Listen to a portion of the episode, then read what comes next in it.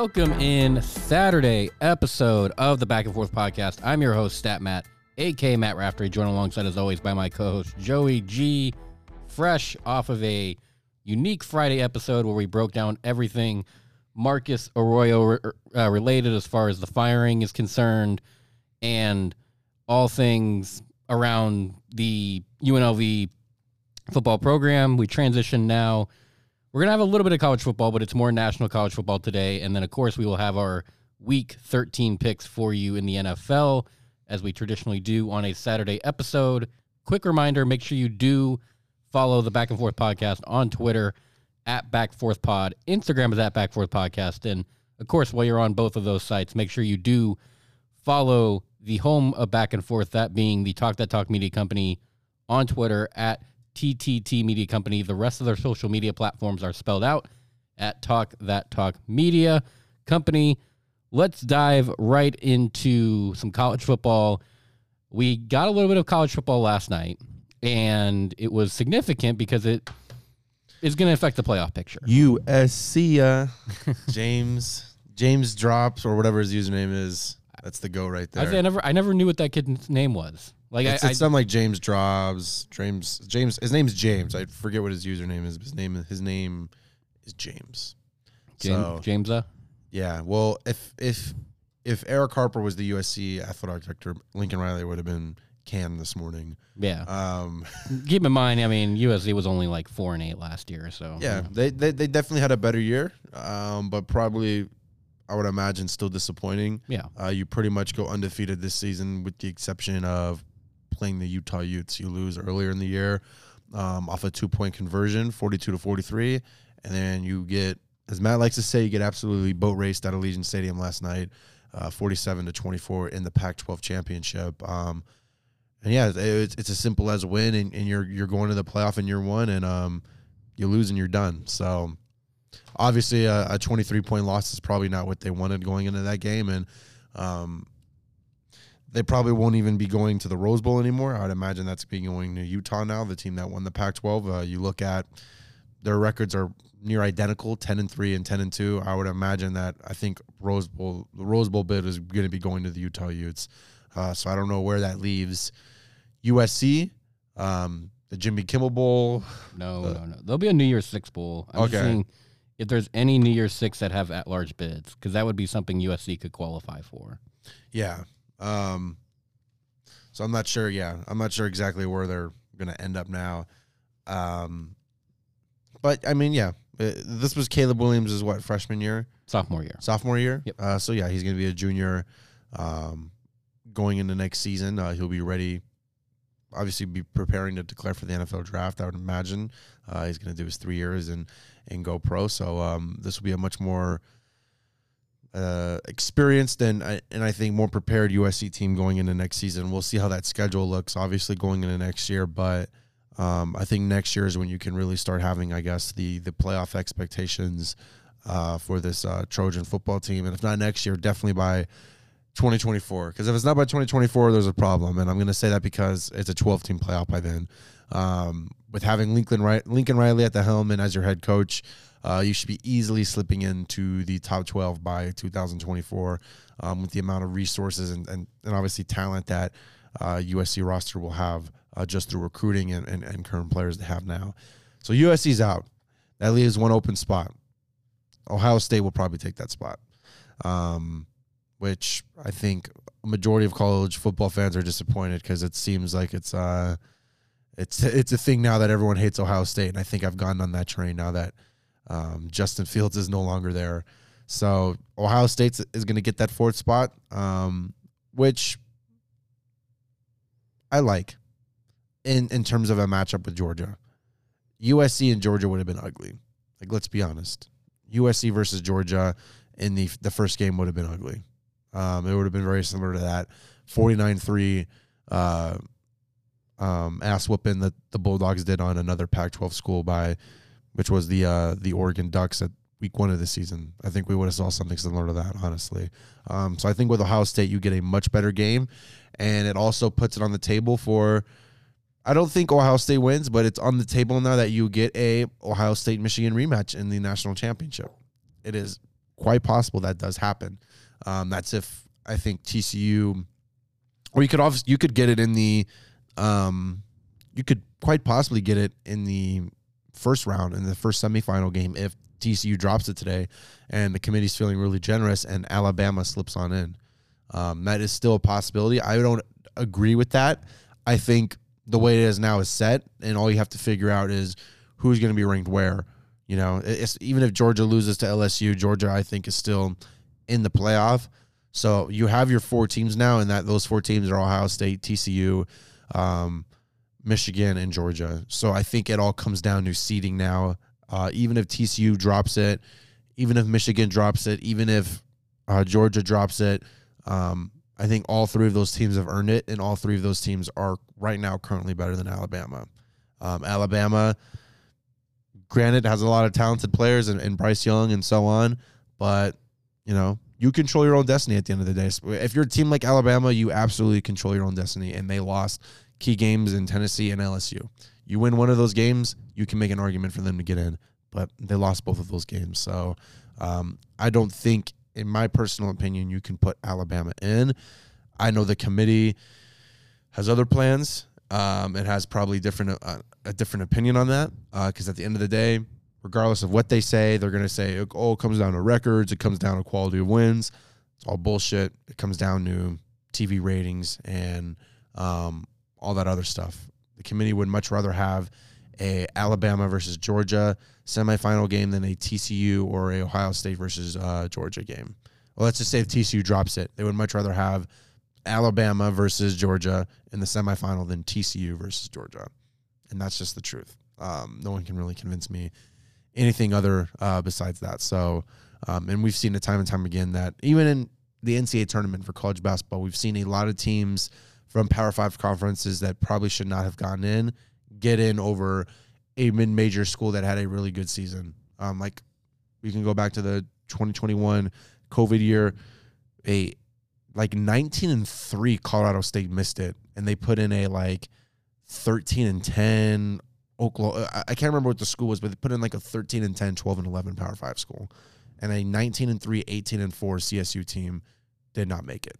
So, again, it comes down to popular. It's a popularity contest, and who's going to get him, who's going to make him the most money, who's going to bring the most ratings, and all that uh, nonsense. So, um, yeah, I, I, I like the current four we have now. I think that's a good four, and uh, unless TCU loses by like 50 points today, then I guess you can play in Alabama, but I don't think that's going to happen. So I'm going to roll with Georgia, uh, Michigan, Ohio State, and TCU. Not yeah. in that order, but those are my four. Yeah, so I think there's two. I think you're right. There's in my mind, there's two different sets of four. There's the set of four that we would have if TCU wins, and then there's the set of four that we're probably going to get is if TCU loses. The the first one is I do think Georgia's in regardless, and I think Michigan's in regardless. They could both lose their conference champion or conference championship. It doesn't matter. I do think if TCU loses, that puts them out. Now, Ohio State with USC losing last night, they are, in my opinion, in. So really, we have three teams that I'm pretty confident are going to be in the championship or the uh, semifinal. You know, the 14 playoff however you want to phrase it. There's three of those four that I feel pretty good about in Georgia, Michigan, and Ohio State. TCU is going to be probably the holder of that last spot, whether they win or they lose. I think if TCU wins, obviously they're going to stay in.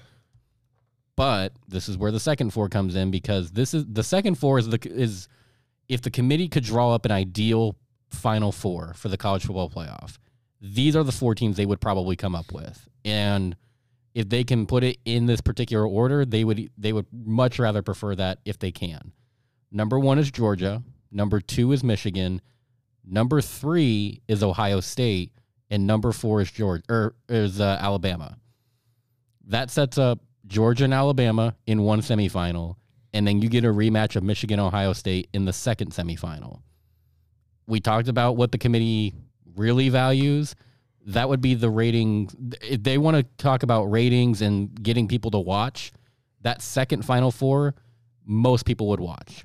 Now, the first Final Four, a lot of people would watch, but if TCU is sitting at three, I think Michigan's a much better team than TCU. That's just my opinion. I think Michigan, they could go toe to toe with Georgia. You know, them being two feels about right for Michigan. I do think that if Ohio State gets in, maybe they make it interesting for the first quarter against Georgia, but not much past that. I, don't think it's going to be this this blowout that everyone's thinking is going to happen. I think Georgia wins, but I'm I'm I think it's a I think it'll be a fairly competitive game. It could be. Well, Ohio State's weird. Like they, it very well could be because I thought Ohio State would take care of business against Michigan. It- the revenge factor, all that, they looked vastly disappointing. But to Ohio State's credit, they've had those games the other side where people don't expect much out of Ohio State in a certain game, and then they come out and they play the game of their life. It could very well happen against Georgia. Yeah. Yeah. I, I think it's like a 27-37 game. I don't think it's as I don't think it's gonna be that ugly. I think Georgia is the best um, team right now, but even Georgia's had their their ups and downs this year. Like they almost lost the game to, to Missouri at the beginning of the year. Yeah. Or to Mizzou, I should say. Um, like they were one possession they were a touchdown drive away from losing that football game to Mizzou. Yeah. And so I think like from a ratings perspective, obviously the committee would want Georgia, Michigan, Ohio State, Bama because all four are traditional football powerhouses. A lot you, you can attract, you know, all sorts of different crowds. You can attract the the you know older crowd, if you will, for college football that remember, you know, some of the the glory days, if you will, when you know you got Michigan really good back in the heyday and all the, all that, and then you have the newer school crowd that would probably be be pretty attracted to like the Ohio States or maybe the Alabamas because of the NIL deals and all that. Um, I think you would if the committee had their their pick and TCU ends up losing, that's going to be the final four: is Georgia, Michigan, Ohio State, and uh, Alabama. And that and and then they're to be like, well, that's our four best teams. Like I don't know what you, but all the me. And this is where I mean I'm happy that we're do, we're going to a 12 team playoff in a couple of years because I mean now you have teams like a Utah that is a conference champion that their best bid's to be a Rose Bowl bid. Like they put all that work in, they beat USC twice, a team that has, you know, pretty much held residency in the top 10 for most of the year and they get rewarded with a Rose Bowl bid. In comparison to where they could be under a 12 team format, they would be in the playoff. And and people will say, well, you're going to get some of those teams that are just not that great in the play in the 12 team playoff. They'll be in that 10 to 12 seed. Okay. You get 15 and 16 seeds in the NCAA tournament. Most of them get blown out. So, I mean, I, don't know what you want me to say. Like, it, we're going to have that regardless. Like, if a one is playing a low seed, it's going to happen. Like, Yeah. more times than not, it will happen. Sometimes you'll get a little bit of a fight from that lower seed, but not much. I mean, it happens in the NBA. The one plays the eight seed, and more times than not wins the series in four or five games because it's just not that close. Right. So ultimately, I'm happy that they're going to a 12 team playoff. I think it's needed. Um, I think you can get more representation in the 12 team playoff. You know, it can give maybe a decent Mountain West school a chance, or maybe a decent group of five school in general a chance. If they have a really good season and they win their conference, maybe you can finally reward them and not have to have the situation like we had last year where the committee on the last day is sitting there, you know, kind of contemplating, well, do we want to put Cincinnati in? We've never done this before. The debate kind of ends when you have a 12 team playoff like that. Yeah, I think with all the uh, conference realignment though, that um, that it's going to be a little unless the Mountain West steps up, it's going to be a little tougher to put in group of five schools, even still with the twelve team format, because you have to remember the teams that were on the bubble were schools like Cincinnati, UCF, Houston, and so on. And where are all those schools going next year? The they're all going to be in. Well, a lot of them are going to be in the SEC. Well, they're gonna be no those that the schools at BYU, Cincinnati, UCF, Oh, they're all going to the Pac-12 or Big, Big 12. 12. Um, San Diego then- State could be going to the Pac-12. So a lot of these schools that probably are on the bubble or that have been on the bubble, uh, that have been members of the American or Mal West or another conference are right now well on their way to a to a Power Five school, and that kind of. You, if you're if you're the Mountain West right now, the, the, the American probably went from being toe to toe with the Pac-12, honestly, to those four schools now leaving to being on the same level as Conference USA. Yeah. In a in a in a in a in a, in a flick of a season, flick of a year, you had Memphis, US, you had all these really good schools. You could make an argument that the American was honestly better or on the same wavelength as the Pac-12. That is now not even a debate anymore because those four or five schools are gone. So if you're in the Mountain West, that's how quickly it can change for you. Um, San Diego State, Boise State, even UNLV, even Colorado State are all teams that have what they need, or excuse me, are all schools that have what they need to go to a different conference. So again, as these conferences continue to expand, and it's mainly Power Five schools picking and taking other Power Five schools, or Power Five schools taking, you know, higher mid major schools. It's going to be tougher to get that mid major, I guess, representation as you see in the NCAA tournament in the college football playoff because going into next year, I, I mean, I don't think Boise State or, or San Diego State will be a top 12 team next year Right. or Utah State. And I, I think the best chance for at least the college football playoff, the best chance a mid-major team has to get in is probably going to come from Mount West school. And I don't think any Mount West school is going to be a top 12 team next year. We can hope. I mean, I don't know. It depends. I guess if if Erick Harper gets his magic hire that everybody is under the impression of, that could be the next Lincoln Riley. Well, well Jeff, Jeffrey Waterlove seems like he has it all figured Oh, out. my And by the way, he's the one that said oh my, Deion was not going to Colorado. that was a freezing cold take. And Whoops. Why, Deion Sanders was about to accept the is Colorado. about to accept the. Colorado job, which Yeah. We'll talk about that real quick before I guess we move on. Talk about striking gold in the in the coaching realm for Colorado. This is the best hire they could have found. Yeah. Like I I said it on the show yesterday. I'm a huge Deion fan. I didn't think he was coming to UNLV though. Like No. everybody that I talked to had said it's a fantasy dream for UNLV. It's it's pro- it's not going to happen. Like I didn't, I didn't even think he'd go to Colorado. I thought he would take. I honest, I, I said it yesterday. I thought he was going to take the USF job over Colorado. USF would have made sense for recruiting. Now I do think that's where Deion may struggle a little bit with Colorado is because they're they're a Pac-12 school, but in terms of location, they're kind of in a weird portion of the country where there's not great talent. Like you're a little too far from Texas. Um, I mean Utah's eh, like a lot of those neighboring states around Colorado just don't have that great a talent, and I do think that's what kind of made him pretty successful with Jackson State is the fact that he was located in the southeastern portion of the country. You can pull from a lot of different areas. You can pull from a Florida, you can pull from a Louisiana, you can pull from even some portions of Texas if you wanted to. And you have the sell of an HBCU, which is starting to become a lot more attractive to a lot more of these players.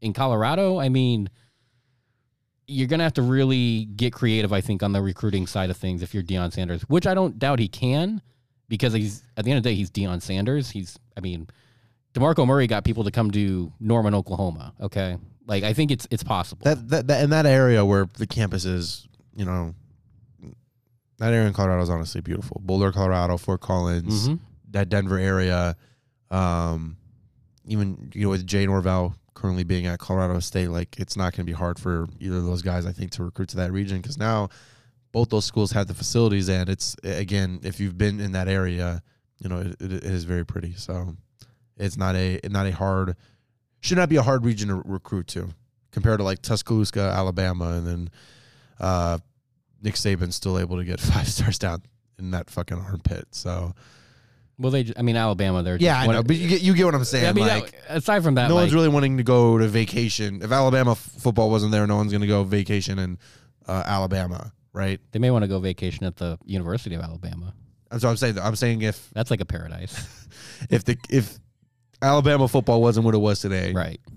University of Alabama would probably be in Conference USA, Yeah. and no one would want to go to that that part of Alabama.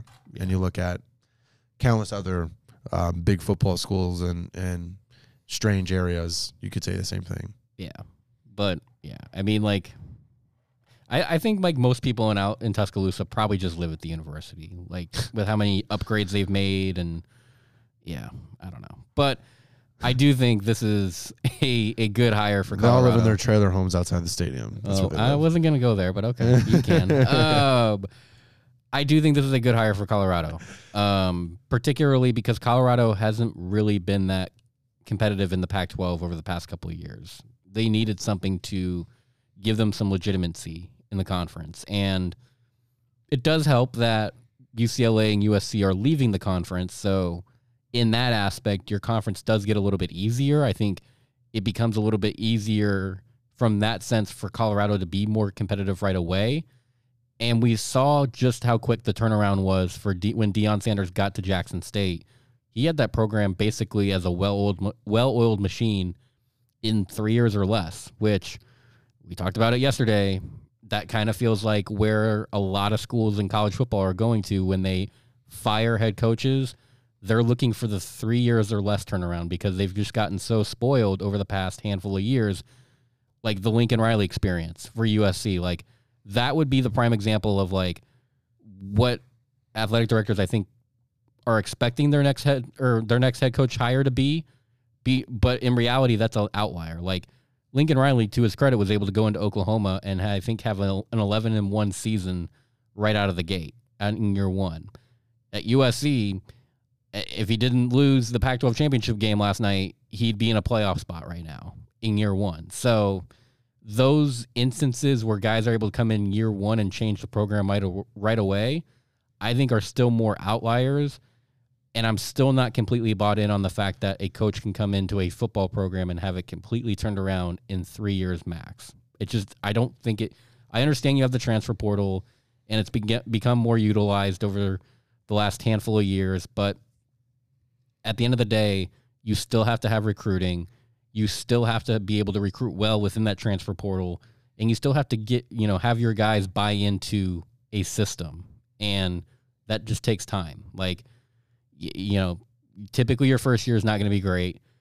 If you're lucky, you may get to 500 in that second year, and then the third year isn't. I mean, it's a, it'll be better than your second year, but to be considered completely turned around probably takes a good four years. Yeah, I think that Deion hire is a, is a home run for Colorado. He's someone who I think can recruit really well. He was able to recruit um, great to Jackson State.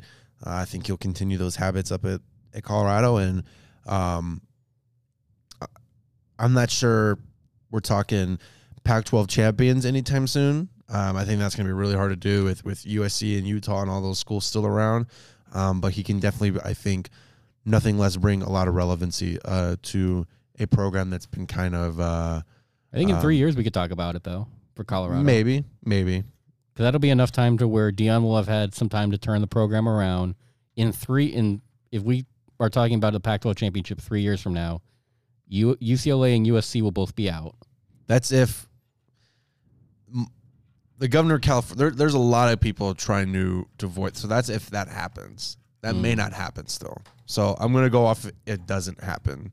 If it does happen, yes, absolutely. I think they can they can go toe to toe with Oregon and Oregon State and whoever the hell the mount uh, they pick from the Mount West or whatever. But um, yeah, I don't know if they can go toe to toe with with at least you. I think they could go toe to toe with UCLA, but USC at the moment that's going to be tough. And even you, if Utah's still there, like with USC and Utah still there, I think it's going to be tough for them to get into the top two. Um, but nothing less, he can bring a lot of relevancy to a program that's been kind of um, really needing a lot some relevancy. Uh, you go one and eleven last year.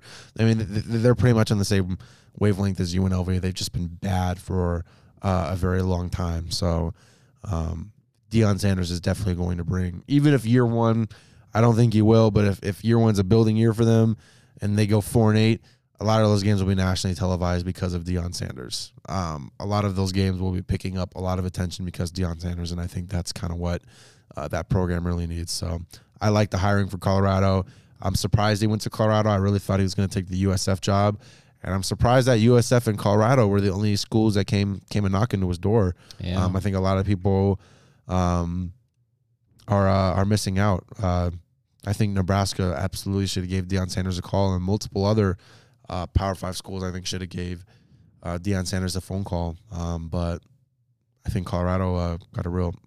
I, I guess con- considering who was in the race for him, I guess they got a like a a, a real steal because I mean it seems like that no one wanted Deion Sanders for whatever reason, which I think is very foolish. Yeah, I couldn't agree more. And uh, I did see uh, your friend Jeffrey um, suggest somebody on Twitter last night, and Oh yeah, he was it. Yeah, he flipped me off. Well, he flipped you off, and then he suggested a name that, um, Oh, Kevin, Kevin, Kevin Sumlin. yeah, mm, Well, again- ag- ag- and again, this is this is the problem.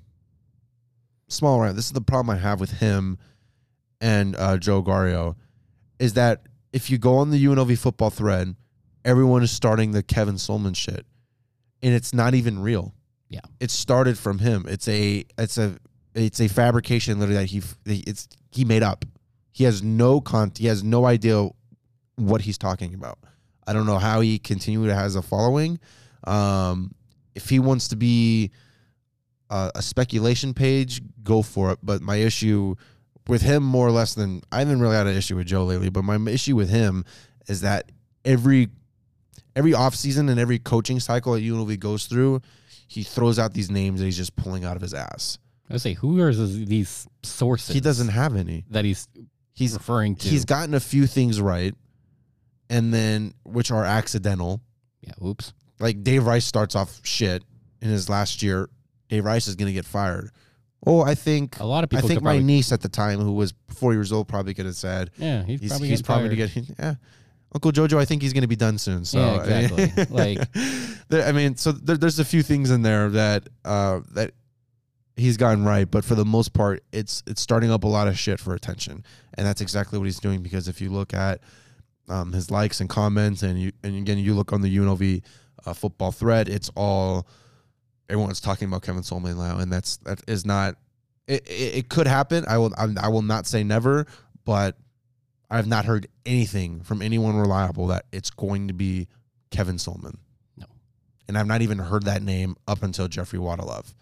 Yeah. that was not even a name. No. there was there was um, Gary Patterson, there was Demarco Murray, there was Mm-hmm. uh, Derek Mason, there was uh, Troy Taylor. There was never once Kevin Sumlin. If he ends if he ends up being the coach, then shit, I will get me and Matt will come bu- up here and be like, uh, okay, maybe I guess he does know someone, but I can probably guarantee you it's not going to be Kevin Sumlin. Especially like we said yesterday. To Erick Harper's credit, he hasn't told anybody who's on this list. A lot of it is speculation. Some people may know a name or two here and there if it's come up in conversation, but much like, you know, or I guess unlike DRF, Erick Harper's keeping this coaching search very under wraps. He's not really letting a lot out. With DRF, I mean, I mean, we felt like we were in the meeting at one point with how much information was being let out about coaching searches and all that. All we, I mean, all we know is Erick Harper does have a list. It's probably got a handful of names on it. You would expect that they probably meet his criteria, and that's about all I could really say. And the rest is just guesses and hunches here and there. That's about it.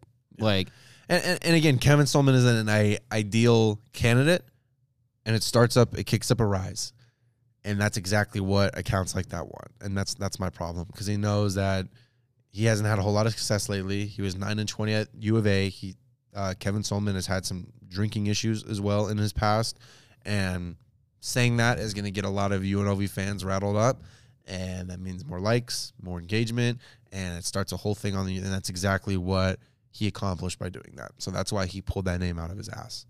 There's no other reason. I don't honestly know why people continue to, to go for him for information because it's nothing more for attention. Yeah. So good for him. He's which Twitter famous. which Cool. in my eyes, not to sound like a dick, is is pathetic. If you're a grown man and you're you're sitting there starting up fucking bullshit all the time on Twitter, Yeah. especially stuff is like as minor, and I'm not saying it in a, in a rude way, but as minor as UNLV, like UNLV isn't like this isn't like the NBA um, free agency. This isn't. Uh, we're not. He's not starting up bullshit with the Dodgers. He's not starting up fake rumors with the Cowboys. Like, you know, big big programs, big teams that have a that have a, a huge following. He's doing it with UNLV, and he does it constantly every offseason. And to me, that's a little that's a little pathetic. Yeah, Find something else better to do, buddy. I think it's time for Jeffrey to get a job. I think I think Walmart's hiring. Like, there, you- I mean, yeah, there you go. There you go. You can go get a job. Good for good for Jeffrey. Word of the job. day is job. J O B. Job. That's that's two episodes in a row we've gotten that meme. oh yeah. that's great. We're gonna keep going. I'm happy for it. yeah, we're gonna keep going. Uh, well, some of these teams that we may be picking for the NFL, some of their personnel may be looking for a job at the end of the season. We'll Yes. we'll have to wait and see how that plays out. But none, nonetheless, it is time for our. Are we doing are we doing all the games or are we gonna do we're gonna do big games this week? We can run through all the games if you Okay. want. Um, week 13 is here. Joey, do you have the list of games? I think I only have the my picks in front of me. I don't have who they're playing. Uh yes, first game, ten AM, Steelers and Falcons. Ooh, Falcons five and seven, Steelers four and seven. I'm gonna go with the Steelers here on the road. I'll take a Mike Tomlin coach team over this this Falcons team. I like it. I'm going to take the Steelers as well. Falcons offense is not terrible, but d- the Steeler defense is pretty good. They proved that uh, last week against the Colts. And the offense is, I guess, somewhat getting better. Maybe. Big rivalry game, Packers and Bears. Probably not as big as a rivalry it's been in recent years due to both teams being absolute atrocious, you know, an, an atrocity this season, I guess, to watch. Um, Packers four and eight, Bears are three and nine.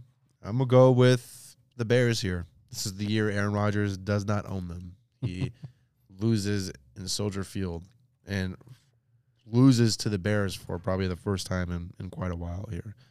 I wouldn't discount that, but I am going to take the Packers. I do think it's something about Green Bay and Chicago when they're playing Soldier Field. Aaron Rodgers seems to play like the league MVP in this game for some reason. So I will take the Packers in this game to continue the reign of dominance. Next up, we have the Jaguars and Lions. The battle to keep your playoff hopes alive for both teams, honestly, and the battle to get to five and seven as both teams sit at four and seven. This is a home game for the Lions. I'm gonna go with Detroit.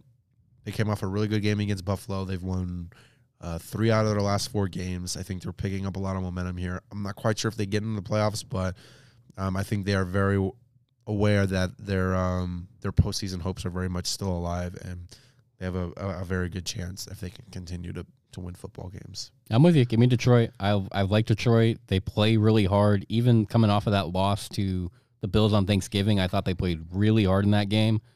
I'm going to take Detroit. I think they get it done this week. The next one, the time slot, let alone makes me just want to. And I really don't even need to say who the Vikings are playing because it's a 10 a.m. game. So this means Kirk Cousins is going to have the game of his life. No one's watching. No one will be there. 10 a.m. game. He's going to go for 600 yards, and the, and the Vikings are going to win. Now, if this was a 1 p.m. or a 4 p.m. game, might be a little, might be cause for, for, for panic. But the Vikings are playing the Jets at home, 10 a.m.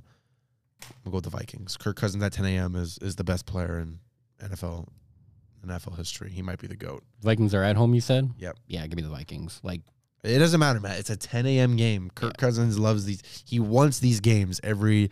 He goes to Roger Goodell. He goes to the NFL headquarters in New York, and he's begging for, quite frankly, the London time games. He's begging for 6 a.m. games. yeah. He doesn't not. He does not want anyone watching. He does not want it on Sunday Ticket.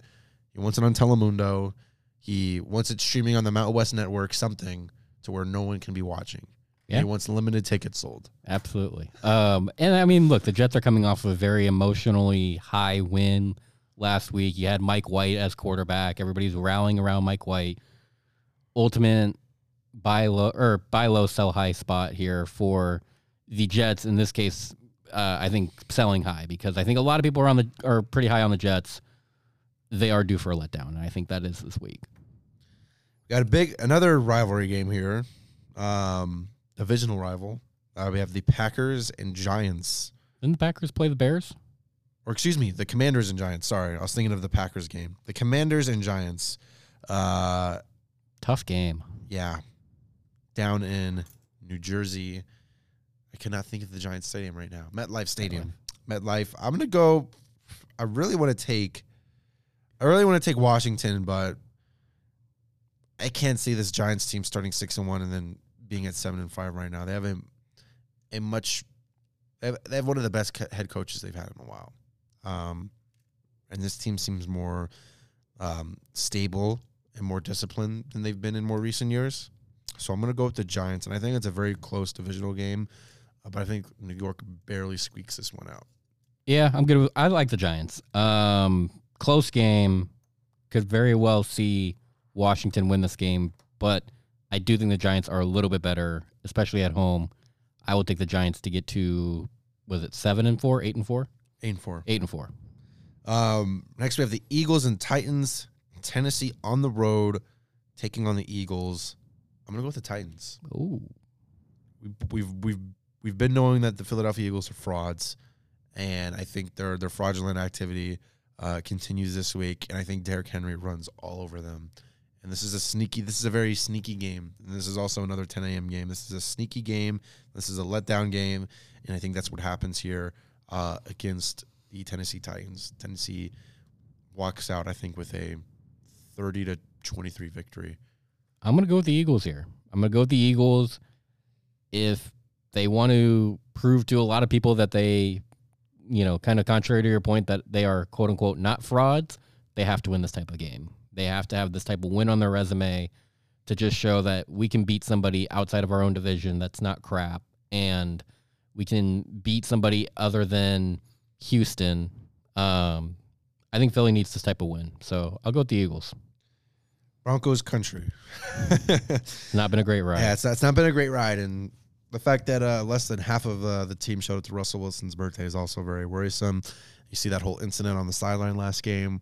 This team's not looking good, and it doesn't get much easier for them. They've got to play the Baltimore Ravens on the road. Ravens. What yeah, we're not going to waste time here. I'm going to go with the Baltimore Ravens. Yep. I don't need to explain. If if if if the NFL, um, if the length of the game were just the first drive of the game, the Broncos would be undefeated. Probably. for that first drive, that offense looks ins- defensively they've been pretty solid all year, but that first drive of the game, they look in sync. They're they're playing together. They look like a legit team. Every game they get up to a 7 0 start, and then they they lose thirteen to nineteen.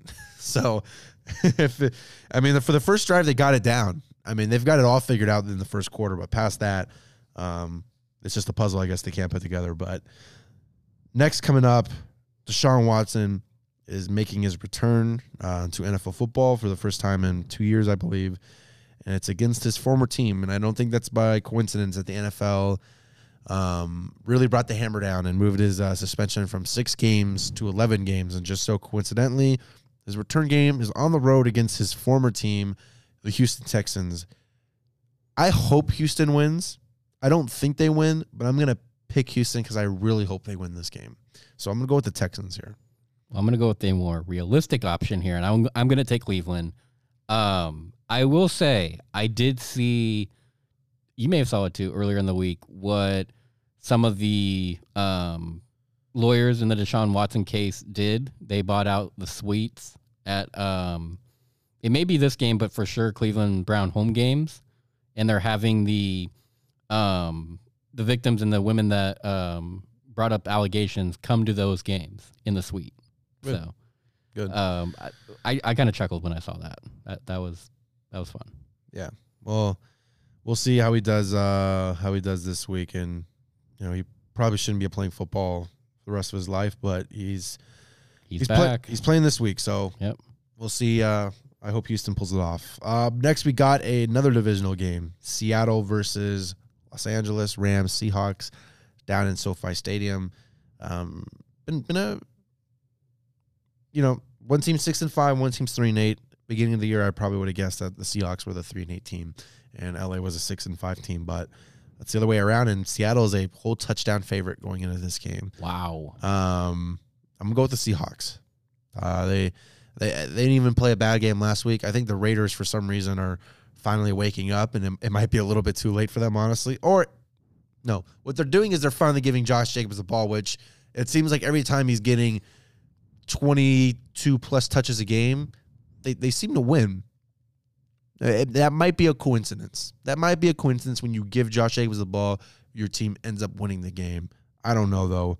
We'll see uh, what they do this week. I would imagine after Josh Jacobs just gave you 240 yards, they'll probably give him six touches this week. Um, but anyway, I will go with the Seahawks here. This is a very good team. Geno Smith is having a phenomenal season. I hope they bring him back next year, um, and I hope they put more pieces around him. Um, and even Pete Carroll is doing a fantastic job with his team. I don't think anyone anticipated them being six and five right now. This was a team that we thought would be right up there with Atlanta and Houston in terms of being one of the worst teams and, and competing for a, a high draft pick. So give me Seattle. Yep, I'm with it. I like Seattle. The Rams are terrible. I don't think Matthew Stafford's even playing in this game. Cooper Kupp's out for the year. The Rams are just a absolute disaster. Uh, give me the Seahawks. Next up, we got Mike McDaniel going against his former team where he was a offensive coordinator for a few seasons. Uh, the Dolphins are going on the road to play the San Francisco 49ers. Give me the 49ers. Yeah. Um, they're going to put a lot of pressure on Tua, I think. Um, defensively, this is just a tough team to go against. And I, I think they're going to make life a little hard. And even Jimmy, Jimmy Garoppolo is playing um, a lot better than he has, I think, in recent years. He's playing some of his best football. And you throw Christian McCaffrey into that mix. Um, they have two very talented receivers and, Deebo Samuel and, and, and Brandon Aiyuk. Uh, Brandon Aiyuk had a little bit of a down year uh, last year, and he's kind of getting back into the, the, swing of things. So uh, give me San Francisco. Yeah, I'm with it. I like uh, San Francisco in this game as well. A lot of the same reasons. San Francisco is very hard to go against defensively. And, I mean, Miami's just kind of. I mean, I get the stat line of like they're undefeated with two on the field. I think that ends this week. Like, I think San Francisco's going to win. They're just going to run the ball consistently at Miami. They're going to, you know, make the game ugly, kind of like they did last week against the the Saints, winning thirteen to nothing. Uh, I do think San Francisco takes care of business again at home. Next, we got a AFC Championship rematch in the Chiefs and Bengals. I'm going to go with the Cincinnati Bengals. Ooh. This is a home game for them. Um, hey, they, they beat this team last year uh, on the road. This is a home game for them down in Cincinnati. Tough place to play. I like the Bengals here to give uh, Kansas City their third loss of the season, and Cincinnati would be improving to eight and four on the year. I'm going to go with Kansas City. I think Kansas City wins this game. Um, I'm not very trusting of the Cincinnati offensive line right now. Um, I think if Kansas City gets home and brings a lot of pressure, um, Cincinnati's going to have their hands full. So I will take the Chiefs and Mahomes to make a few more plays than Burrow and the Bengals. Probably 31 27 type of final. Matt's rolling with Kansas City. Hometown game here Raiders and Chargers. I'm going to go with the Raiders. Um, they've looked a lot better in the past couple of weeks. The Chargers with, have, I mean, Matt's kind of really opened my eyes with how shitty of a coach Brandon Staley is. Um, this team should be a lot better than six and five. This is a team that the Raiders almost beat in week one. This is a home game for them here in uh, Las Vegas. I like the Raiders here um, to beat. Almost said San Diego to beat Los Angeles. I picked against the Raiders back to back weeks. The Raiders won. Not going to stop anytime soon. I'm taking the Chargers here, hoping the Raiders win, but the official pick will be the Chargers because, I mean, if I'm picking against the Raiders and the Raiders are still winning, so. Is it it's you're picking game. against them and they're winning, or is it because I keep picking them and they're winning, Matt? Which one is it? It's got to be one or the other. I mean, if that's the case, then we have we'll it just all keep we'll keep yeah we'll keep doing what we're doing because it's clearly one of them, Right. and just we'll we'll we'll just keep watching them stack up wins. Yeah. So the official pick, like I said, will be the Chargers. I do hope the Raiders win. Sunday night football, Cowboys Colts. Jeff Saturday is leading his Indianapolis Colts into Jerry's world. This is Sunday Night Football. Yeah, Okay. should be Chargers and Raiders honestly, or it should be Chiefs and Bengals. Yeah. Dolphins and 49ers Oh would be a oh my good option goodness. too. Yeah. I mean, the Cowboys are going to kill Jeff Saturday and the Colts. Come yeah. on. I'm gonna go with Dallas. They're 10 and a half point favorites. Yeah. I don't need to waste too much time on this one. Matt's rolling with Dallas too. Monday night football is also another head scratcher here in terms of why is this is a primetime game. Saints traveling to Tampa Bay to play the Buccaneers. So another It's another layup for Tom Brady. another layup, another snooze fest. Yeah. I'm gonna go with Tampa Bay. Yeah. Matt, I'm assuming he's doing the same thing. And there are our week 13 picks. So only two episodes this week. A lot happening. Marcus Arroyo fired. USC misses out on the playoff. We have a whole nother um, bunch of, I guess, we still have, quite frankly, a, a few different playoff scenarios. Big day in college football today, a lot of conference championships, and a very busy uh, week 13. And there's some stuff still even going on in the NBA that we just don't have uh, a chance to, to get around to. So hopefully next week uh, we'll be able to to get around a little bit more. Couldn't have said it better myself. That'll do it for us here on Back and Forth. Maybe by next week we'll are talking about UNLV employing somebody new for their UNLV or for their head uh, head coaching job. Or maybe we're talking about Jeffrey Waddlove finally getting a job. He could be getting You know, some employment could be coming his way. it's the season of giving. Maybe somebody will give Jeffrey a, a chance in the job market, much like somebody will give a chance to the next UNLV football head coach. We'll break it all down for you guys as we always do next week. Enjoy the rest of your weekend. I've been your host, Stat Matt, joined alongside as always by my co-host Joey G, and we will talk to you guys next week.